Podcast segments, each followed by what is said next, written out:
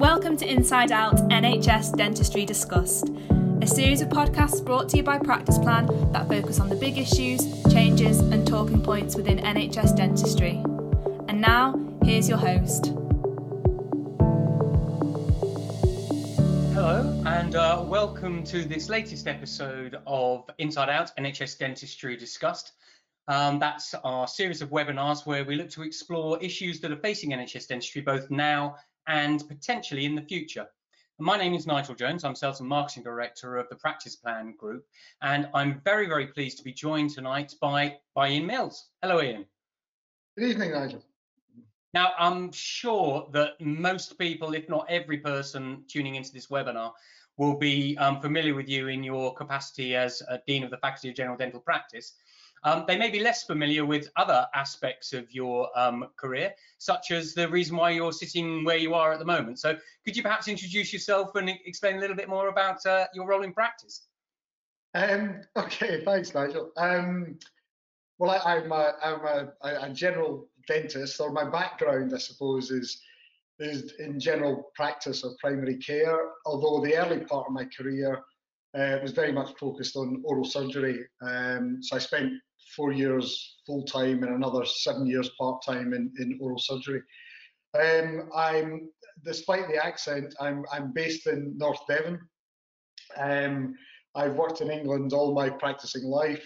I set up a, a squat uh, in '97 in a in a town um, called Great Torrington in North Devon, and um, it certainly wasn't by design, but it has gradually grown over the years, and it's now a an eight surgery mixed NHS private practice. Uh, my own clinical work is limited to implant dentistry and has been for the last 12, 13 years. Um, and I work um, when I'm not sitting at Zoom calls and meetings for the faculty.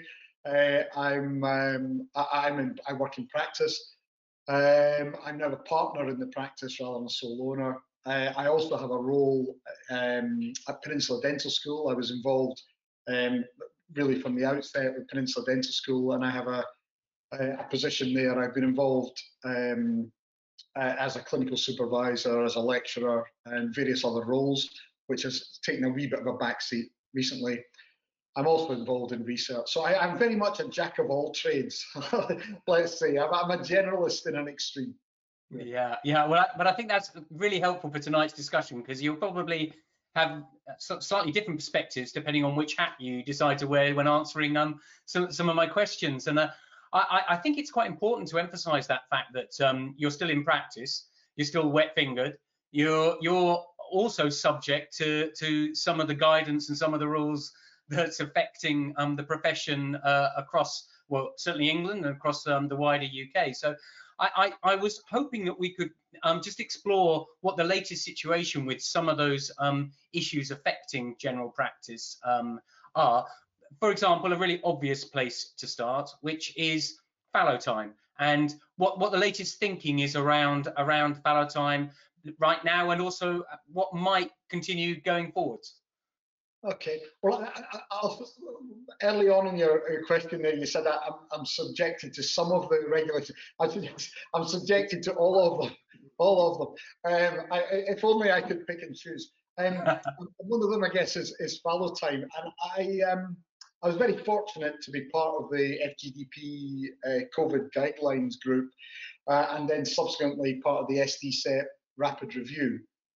And um, at the outset, um, you know, ventilation, for instance, wasn't being highlighted as a, a, as a key mitigation factor. But I think quite early on, when SDCEP became involved, and then there was the SBAR report that came out that um, Professor Cath Noakes was very involved with, um, it became um, it became abundantly clear that ventilation was going to be a, a bit of a game changer. Um, so, in terms of our own practice, we we managed to get back um, 8th of June to a very limited capacity, only using, I think, two of our surgeries initially based on a one hour fallow time. And we continued with that until the rapid review came out, and then uh, we, had, we had we were using air filtration units, which we got very early on, Um, and then we took made the decision based on the SDCEP rapid review, we would invest in ventilation because we felt um, that wasn't just a short-term fix. It was a short-term gain in terms of getting our air changes per hour in each surgery well over 10, which brought our fallow time down to 10 minutes, which could primarily be accommodated within um, a, a, routine restorative treatment appointment. So it had less impact on the throughput of patients, but also on um, the sort of health and well-being of the staff, that they weren't um, they were spending less time perhaps all cooped up in PPE. So, so we took a decision to do that, and we've now got each of our surgeries has now got ventilation systems in place. Um, the reason we did that was not just a short-term gain, but I think long-term there's going to be a realization that ventilation is important beyond COVID. Now, uh, certainly the, the information and advice that I'm getting through the SDCEP ventilation subgroup is that there will be recommendations and guidance going forward that will encourage improved ventilation within dental practices. Now that, my understanding is HDMO 301, which I don't think has been published as yet, will primarily focus on new builds and not existing buildings. But um, I think there will be a, a responsibility to look more critically at ventilation. So fallow time for us um, is less of an issue than probably PPE is and social distancing in terms of staff comfort um, and patient throughput. And that massively impacts on capacity. So we're still, you know, we're working as well as we can, but we're still seeing a fraction of the patients we were before. And I guess um, in in private practice that has a big impact. In NHS practice, a very significant impact on on patient throughput, which um, uh, I, I, guess will have some ramifications longer term, and we'll, we'll explore that um, a, a, little bit further on in this conversation. And I should say to anyone watching the webinar that if you would like to pose any questions, please feel free. I'll try and weave them into the conversation with Ian, but if I don't get to do that, I'll try and uh, ask them at the end if you have any that you particularly want me to cover off with him. Um, yeah. But in no, terms no, of sorry, you, you say about the, the different ways that impact uh, fallow time has on private and NHS. And I think that's one of the areas that was maybe um, missed by um, NHS England or, or, or we were looking at targets. You know, in, in private practice, generally your throughput of patients is significantly less than it would be within the NHS. So if you have to extend treatment times, uh, it will have much less of an impact on the numbers of patients that you do that. And there's more flexibility, I think, within private practice. So I think that's why on, a, on our private side, we have managed to get back up closer to capacity than you would on an NHS practice that are doing 10 minute recalls or families you know, in, in, a half hour slot and, and, and pushing them through a wee bit quicker. So I think that's one of the issues that perhaps been overlooked by some in the differential between private practice and NHS practice. Yes, and, and I, I, might touch on that again in a sec, but since you've mentioned about the um, activity and the patient throughput, um, obviously, one of the challenges facing NHS dentists at the moment are the targets. Well, this is in England at least. Uh, the targets um, for 45% of activity, a slightly broader definition of activity than normal, but nonetheless 45% um, activity. And, and, and obviously um, the, the, faculty and the College of General Dentistry and the FDS came out with a statement in January about the, the, the tension between safety versus activity. So, so um, what, what was the prompt behind the, the statement and uh, where are you at in your thinking of that now? Well, I, I, think we were just concerned about the, the timing of that. And I, I, understand there is an issue around um, the timeliness of communications that come out of NHS England or the Office of the Chief Dental Officer, but there is a significant lag period. But I just felt, you know, we were just before Christmas, you know, we're, we're heading into a, another lockdown, uh, a spike, the, you know, the third, third spike, and then to suggest coming forward with a 40, with a, increasing activity, perhaps at the risk of safety. And that in North Devon, where I'm based, our prevalence rates are, are, are, low. We don't have patients generally coming to visit us in public transport. because we don't really have much public transport in rural North Devon. So the, the, the risks are less in my area than they would be perhaps in central London. So I, I we had concerns that there was a it was a fairly fairly blunt tool that was being used, and I don't think there was sufficient reassurance that this was just a guide. And the big worry, I think, from GDPC and others, was the 36% um, sort of cliff base and the impact that that could have on practices would be catastrophic. And there were other factors that were playing into this as well around, um, you know, patient, uh, sorry, staff or staff availability. So, you know, we have, you know, over the whole period, we've had two staff who have had COVID, you know, over the over the the last um, the last nine months. Uh, but that has quite a knock-on effect and impact on, you know, having to cancel patients. Uh, we've had, you know, parents who are having to stay at home because their kids are self-isolating. Lots of other factors around this. So I, I, we just felt it was an insensitive time to be bringing in that target. Although I don't think it was an unrealistic target. But UDAs have never been an appropriate uh, way of, of, of delivering oral health or measuring activity. And it certainly wasn't an appropriate measure during a pandemic. So I think that was the point that we were we were getting across. Yes, and, and I think um, that will lend itself to a, a, another question in a few minutes' time around if not the UDA, then then what? Um, but uh, I just wanted to, to come back to um, a point around the, the, sort of the challenges that, that people are, are facing at the moment, and um, sort of tie together a few strands of some of your answers there, really, which is um, the, the, the 45% uh, activity target, I know it doesn't equate to seeing 45% of your patients, not quite that neatly, but it's it's interesting because um, I, you know I've been working with dentists who've decided to um, uh, go private um, for three decades now, and generally speaking, they're not looking to increase their income. They're looking to halve the number of patients they see so they can provide more time and more care to the ones that remain on their list. And one of the things that we're picking up at the moment is actually quite a few um, dentists who are working towards the 45% of thinking, actually, I quite like this pace of work. And you, you mentioned earlier about um, it being easier to accommodate some shifts in private practice compared to NHS practice. It, it feels to me as if um, NHS dentists have been given a bit of an insight into what life as a private dentist will be like. And I, I, just wonder what that will do for retention of NHS dentists um, longer term. And and the sort of part B to my very long question is you mentioned about the staff and PPE and things like that. Actually retaining the practice team at the moment seems to be uh, quite a challenge for a number of practices. The appeal of being a dental nurse is, is maybe not quite so great when you look at what they're having to wear in terms of PPE and actually what, what they could get paid doing other jobs with no CPD requirements, that kind of thing. And without dental nurses, you can't have a dentist that's practicing. So, so I just wonder what all of that means for workforce issues with the NHS.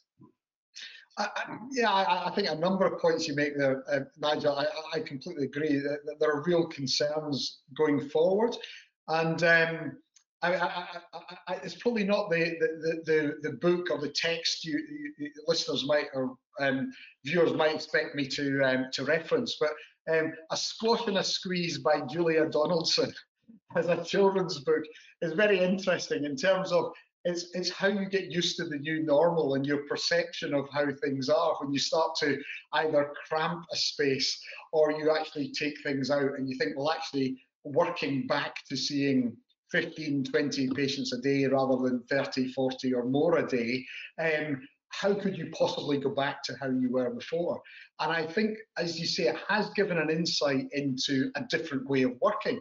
And I, I hope um, NHS England and, and, and commissioners across the four home nations understand that what we've been delivering in the past wasn't the most effective way of delivering care. And we have to find a different model of being able to do that, to focus on prevention, to focus on quality, to give professional fulfillment, and do the best job that we can. And there's been a lot of talk about delivering change for, well, since it's the Steele review and before. But this is a fantastic opportunity in my mind. We've got a window of opportunity to grasp this and make the change. But if we don't do it soon, I fear that window of opportunity is possibly going to close or it's going to reduce. And I, I also have concerns like you about the workforce because although there are great opportunities ahead about using the dental team and the fantastic skills that they are developing, and within, again, my apologies if I'm talking about NHS England um, or, or, the NHS dentistry in England, but we have a contract that doesn't lend itself to utilise these skills. It's actually, in many ways, it creates a barrier to using the enhanced skills of the dental team.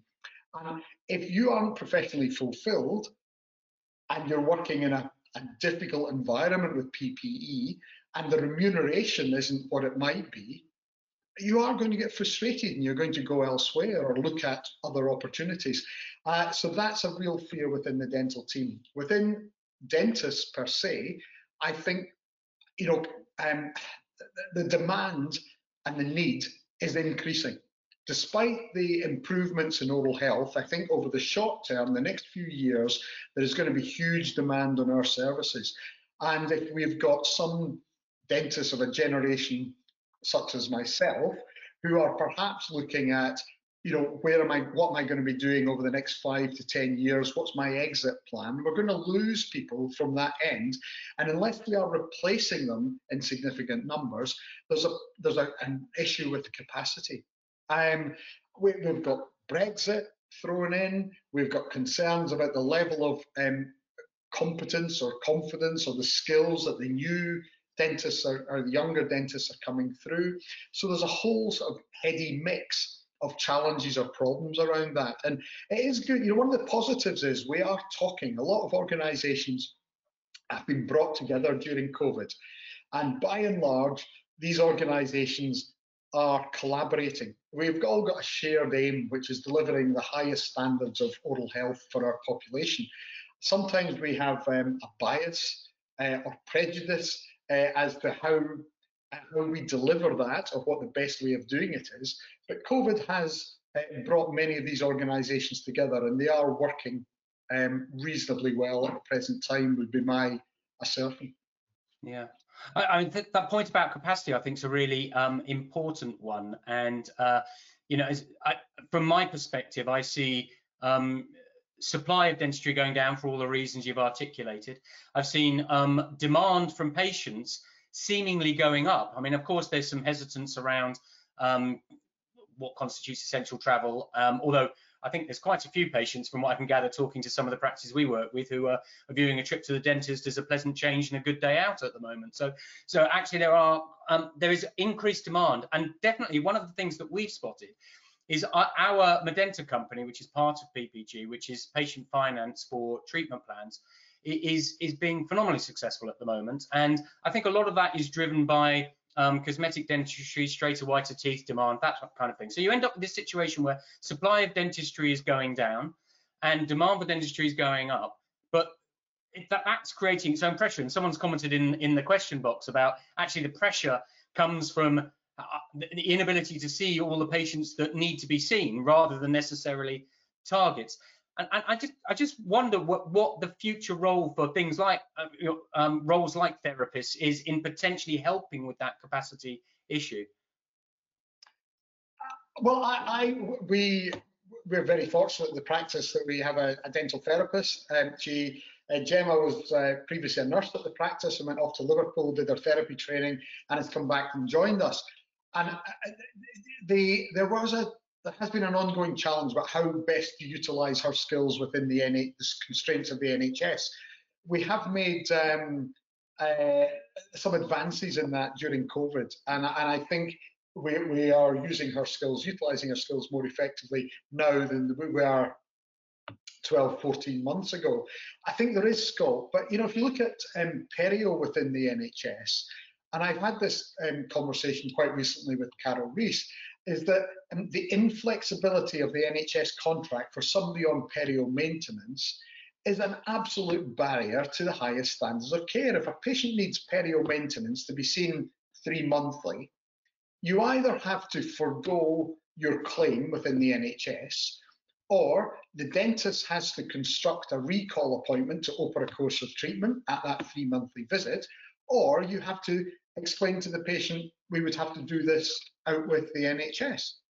So I, you know, there's there's examples like that where we we we need some radical change in the way that we are using our dental nurses, our hygienists, and our therapists, and then that will help in terms of the workforce. But it's not the complete answer. I still think because of the complexity of treatment, and we we see, uh, you know, we've got huge demand at the practice. Louise, who posted there, I, I know Louise isn't far from me, and, and, and I, I know that she's going to be under huge pressure with her practice to see the patients because um, demand is massively outstripping capacity. And we've got that within our practice as well. And I'm sure it's been replicated all over the country.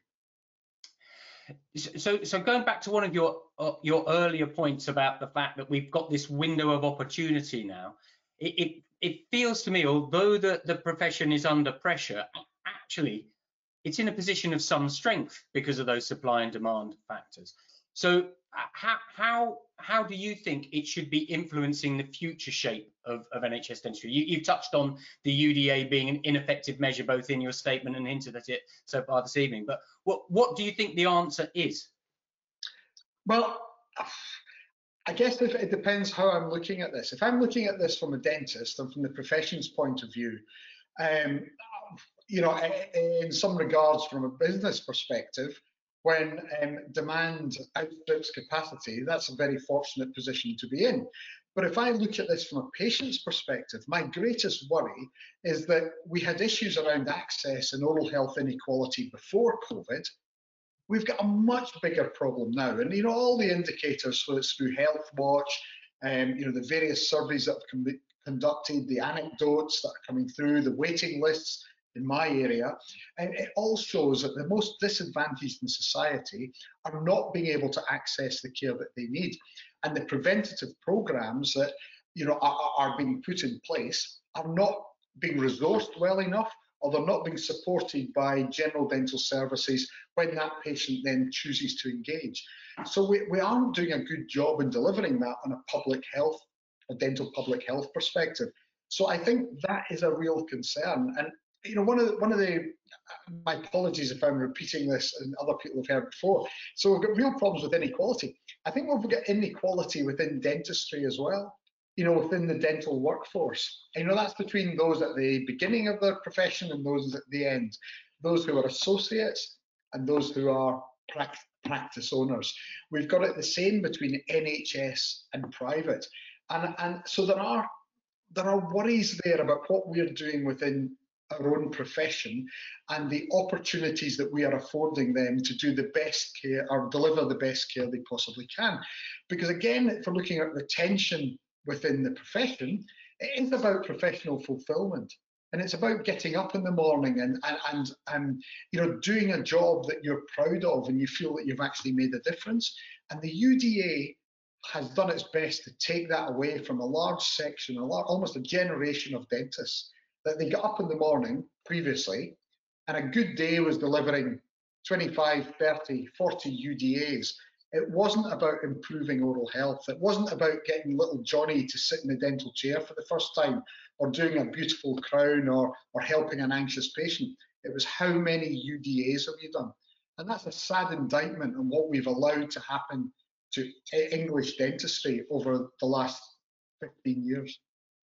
Yeah, I, I, I agree. I mean, I, I inevitably, uh, um, you know, I'm speaking in my capacity as sales and marketing director of Practice Plan Group, we do a lot of work with dentists that go private. Um, uh, one of the things that uh, I'm intensely proud of, and I find the most rewarding aspect of what I do, is is actually helping um, dental practitioners fall back in love with dentistry. Um, because quite often they thought they'd fallen out of love with it, and a lot of the time they'd fallen out of love with NHS dentistry.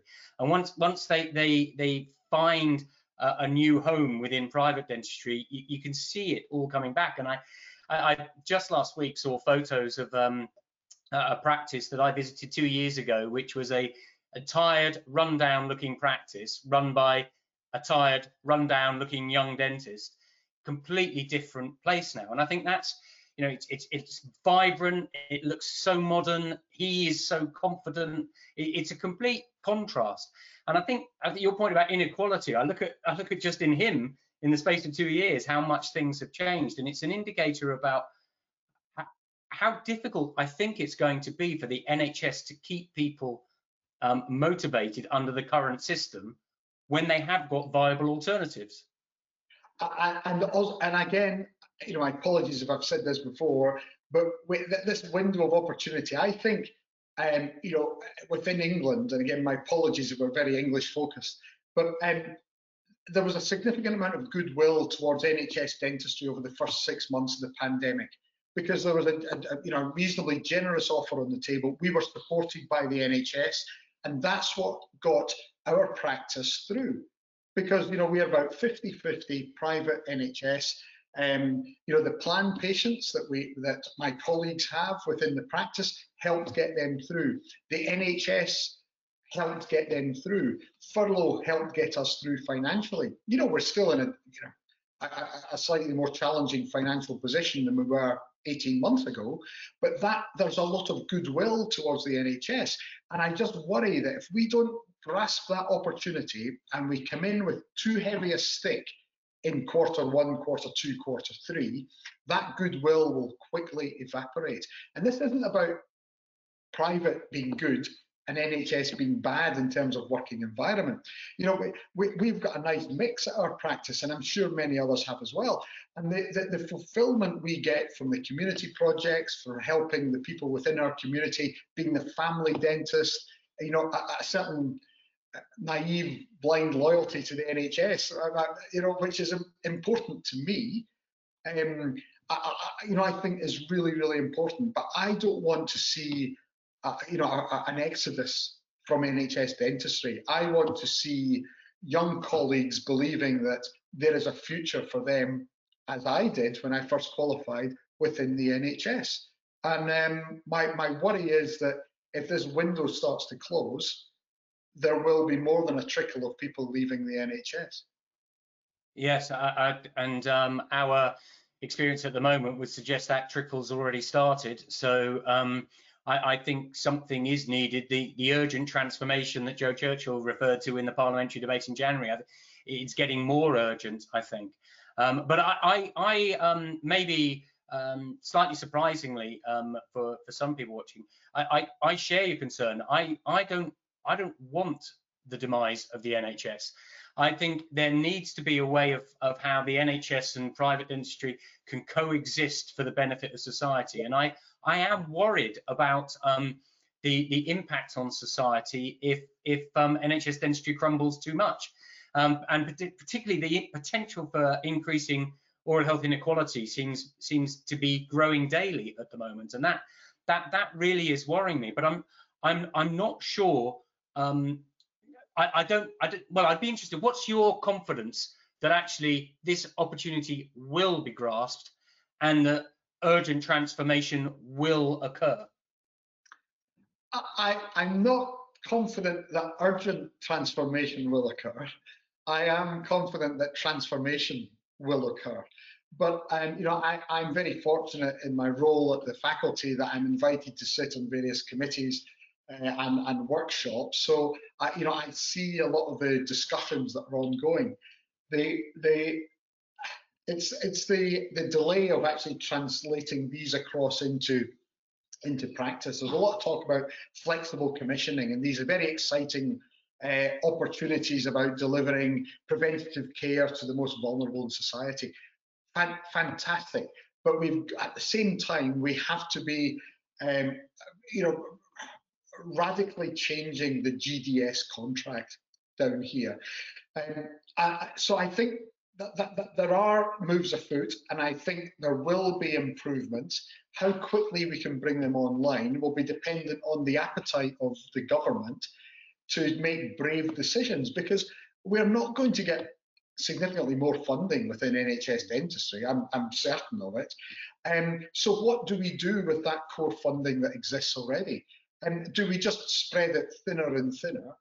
or do we actually decide we target resources? And my view, and I'm, I'm, I'm fairly simple in many regards, um, I, I, think that finite pot of money, we need to target it through a core service. Now, whether that's a core service in terms of the individuals who access you know, universal treatment, access universal care, or whether it's you decide we limit that care to, you know, relief of pain, examinations, perio treatment, you know, to re restore to reduced dental arch, aspects like that.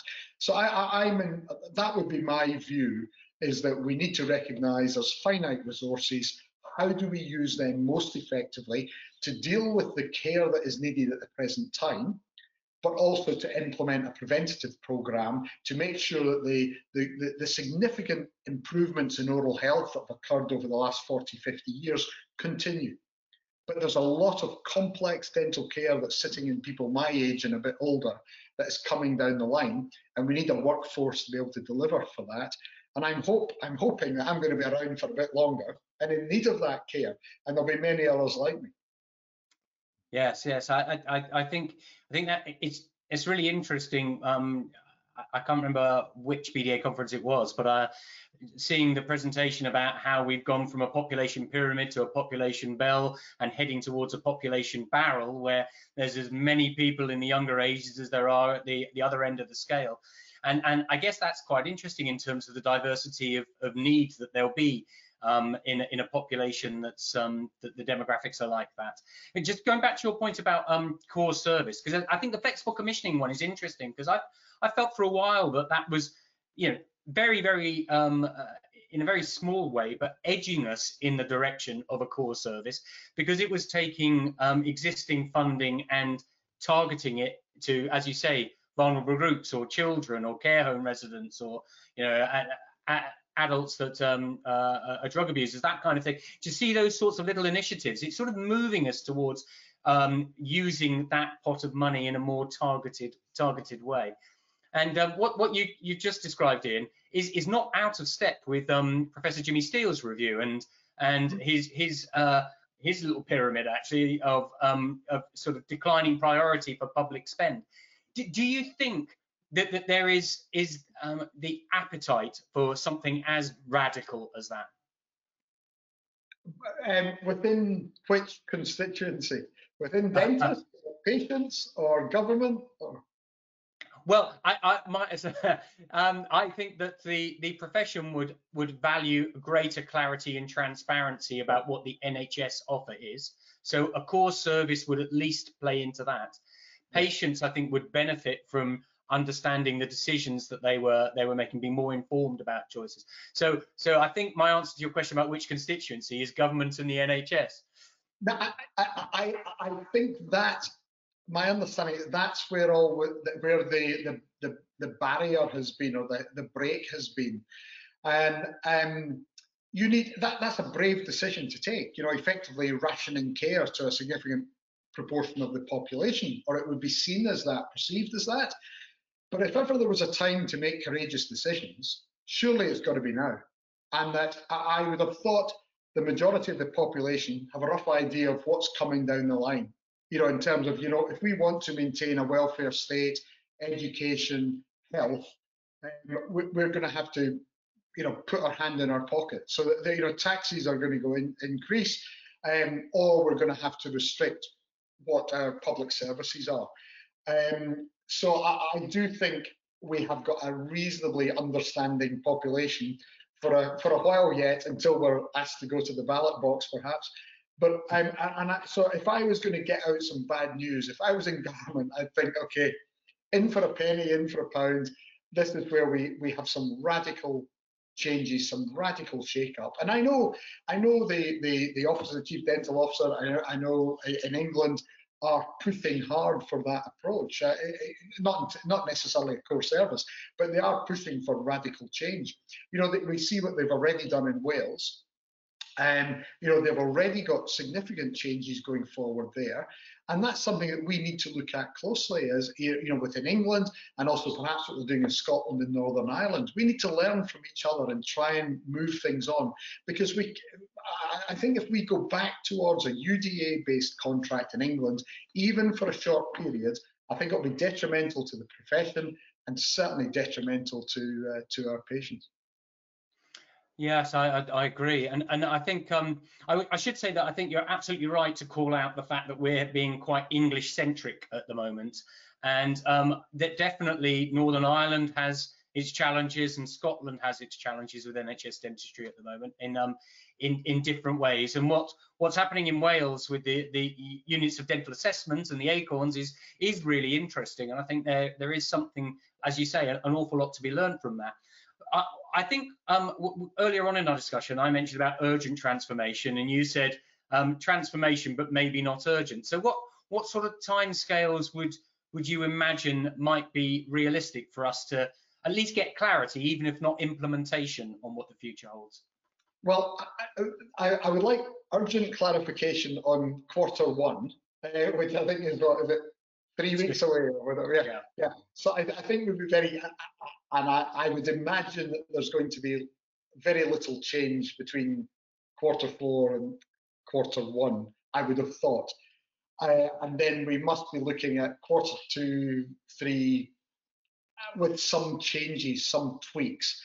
But it, it, it, in terms of the activity, I don't think we will lose UDAs uh, within the next 12 months completely. I, you know, I think that is still going to be used as some measure of activity, but it's how do you measure the rest of the activity? And because sadly, you know, there are some people within dentistry who have um, taken the Michael, let's say, and a minority who have looked at 45% as a target. And you know, I, I'm made aware of postings on Facebook and other social media of people saying, I nailed my 45%. Uh, I'm looking for a locum to go and earn money elsewhere. And I think, is it any wonder that NHS England and the chief dental officer uh, uh, despair and the and the, you know the Department of Health then say, well, that's indicative of the of the lack of trust that we can place in the profession if they've got outliers behaving like this. But they are outliers, and we we need to construct some sort of um, of of service delivery that we can deal with people like that, but it doesn't drive the whole contract. And I, I, my, my fear is that UDAs are very easy for commissioners to commission dental services. And there, there is probably, when there's so many other things going on, that would be the easy option, would be to say, we'll go back, but we'll call it 70%. And I, I just don't think, I think that will have unintended consequences for everyone involved. So, you know, to back to your question, what is when will we see this? I think we will see some change, but it will be evolution rather than revolution. And if that evolution is not fast enough, I think there will be a bit of a drain. Yeah, yeah, yeah. It's it's um it, it's it's really quite difficult to predict at the moment because uh, a, a, bit of me thinks we surely can't have the same contract in place in April 22. But in order to have a different contract in place in April 22, people need sufficient notice of that. And then I think, well, actually, that's that's quite a push to try and create something that's radically different and transformed in enough time to communicate to give enough notice. Um, yeah, and and the, and the big, you know, you think of the big drivers at the moment in terms of uh, Department of Health. It'll be around NHS access because that's where the, the, the post bag of the MPs are, are, are getting filled by people not being able to get urgent care or being able to see a regular dentist. And um, if we create urgent dental care slots um, to see some of the patients in pain, we're taking away time from those who would have had regular care. Now that's fine if you push people from six months to nine months or 12 months, if you're putting pushing people from 12 months to 24 or 36 months, that's going to have an impact on oral health. Mm, yeah, and, and, I guess a very specific one within that is um, uh, some of the stats you read about oral cancer and how much of that has gone undiagnosed during the course of the last 12 months, and that that's quite a, a worry for, for me and a lot of people, I think. Yeah, yeah, yeah. No, no, absolutely, absolutely. Mm. Ian, we're, we're, sort of coming towards the end of our 45 minute slots, and as ever, it's it, it's flown by, and I, I, I have this queue of questions to ask you, but knowing that I've only got five five minutes to go, I think what I'll say is um, I, I I've lo loved hearing your passion again. I mean, every time we speak, your your passion for dentistry just comes out so loud and so clear. And um, I, I, know that we're approaching the end of your time as as dean, and um, and and you'll move on to different things and and pass that that baton on to Abhi. But what when you look back on your your time as dean of the faculty, what what are you most proud of? um, I don't know, maintaining my sanity or whatever sanity I had before. It, it, it's been a, you know, in many regards, it's been a challenging time for everyone within the profession. But I guess um, I'm very, very fortunate in many, many regards. Um, you know, in terms of uh, of choosing a profession that I'm, I'm incredibly proud of to be to be part of, uh, because that again, that wasn't by design. Um, that was I stumbled into dentistry. I've met the right people along the way, uh, and that and the faculty of general dental practice has been a really important part of my my working life. It's introduced me to um, you know various education programs, the importance of lifelong learning, um, the, the, the, importance of mentorship, and some key role models throughout my career that have um, inspired me to try and be the, be the best that I can. And that has that has continued right up, you know, to to when I was elected as dean. The people within my within my board and, and the staff within the faculty are inspirational individuals, and, and they have. I was aware of that before COVID, but since COVID, you know, and I, I, I know from some of your previous interviews, you, you and Eddie and Nish and others have talked about the way people have stepped up to the plate and delivered way beyond you know what would be expected of any um, reasonable individual in terms of their their time, um, their their commitment, uh, you know, supporting others, and that you know around there's a couple of key initiatives I guess over the last um, last year with the faculty have been directly involved, and one is around um, the, the, COVID guidelines that um, that that we produced on the back of well, actually was in back in end of May, beginning of June. I think it published on the first of June, and um, and I'm incredibly proud of what that group produced because I think there was a seminal shift, and it, about it, this is a risk-based approach. People were clamouring for an answer, and and I I think it's an understanding that there isn't one answer. It's not this sort of formulaic approach to everything we do. We need to understand the risks. When there isn't the evidence base, um, you know, within evidence-based practice, when you don't have the research to underpin that, you then have to rely to a certain extent on experience, about interpretation of other data or research, and make a reasonable um, risk-based decision. And I, so I think that was something that I was I, I was particularly proud to be a, a, small part of. And then the other aspect was around um, the, the, EDI um, agenda, and that I, again, you know, I, a shout out to to Onkar Danoya, um, one of my colleagues, um, currently vice dean of FGDP, who um, you know very early on had had said we need to be standing up for this. We need to be saying something. So Onkar, Abhi, Roshni, Susan, and many others have been involved in um, you know the equality, diversity, and inclusion agenda.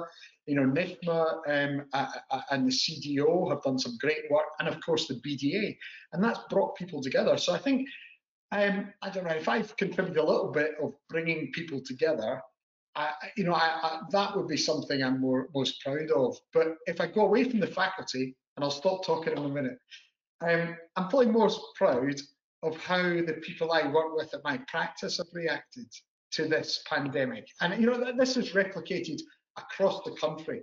Um, you know, practices like mine aren't unique, right? You know, there's lots of, you know, I've got great people working in dentistry, but um, you know, we, my practice manager in particular, Tony Batty, who leads our team, stepped up to the mark. She worked the most ridiculous hours to get our SOPs together, weekly newsletters, lots of fun things to keep everybody engaged when we had some of our team on furlough and others were in fielding triaging and, and calls or whatever. And I think that's what I'm most proud of, is being part of a team that's actually stepped up to the challenges of COVID. And that's what gives me um, reassurance or confidence that the profession will meet whatever challenge is thrown at them going forward.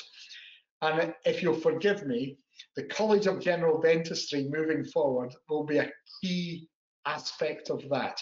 And to link it back to my comments about inequality within the profession, one of the social determinants of oral health inequality is education. And I think that translates across the inequality within the dental profession is that if you can get engaged or embrace education and upskill and maintain your passion and your enthusiasm and be the best dentist or dental nurse or therapist you can possibly be, that will serve you well for the future. And the College of General Dentistry is all about the dental team, it's all about fulfilling potential and setting standards that we can all aspire to deliver. So for me, that's why I'm so excited and so enthused about the College of General Dentistry, and because I, I, believe that is going to help our profession meet the challenges ahead. I, I couldn't agree more. With everything that I've learned about the the ambition and the aspiration of the college, I think it's it's such um, an exciting and important development for, for general dentistry um, in the UK because I think I think that that kind of more structured approach to career development, having a, a true career pathway, I think is it is going to be invaluable. I, I speak to a lot of younger dentists who are, are, quite unclear about exactly what direction and route they want to go down. And I think to have a better framework, better support, better guidance with with all of the initiatives that I hear um, that the college uh, are working on at the moment, it, it, that sounds sounds very exciting. I believe it is, and and it. Um, I know Professor Nairn Wilson um, remarked repeatedly about the the how ridiculous it is that dentistry does not have a royal college. When you consider all the other allied healthcare professions that have a royal college that takes a lead in setting standards, in in um, delivering high quality education and representing the um, you know the, the profession. It's ridiculous that dentistry does not have a royal college. We have dental faculties which do a fantastic job, particularly for specialists.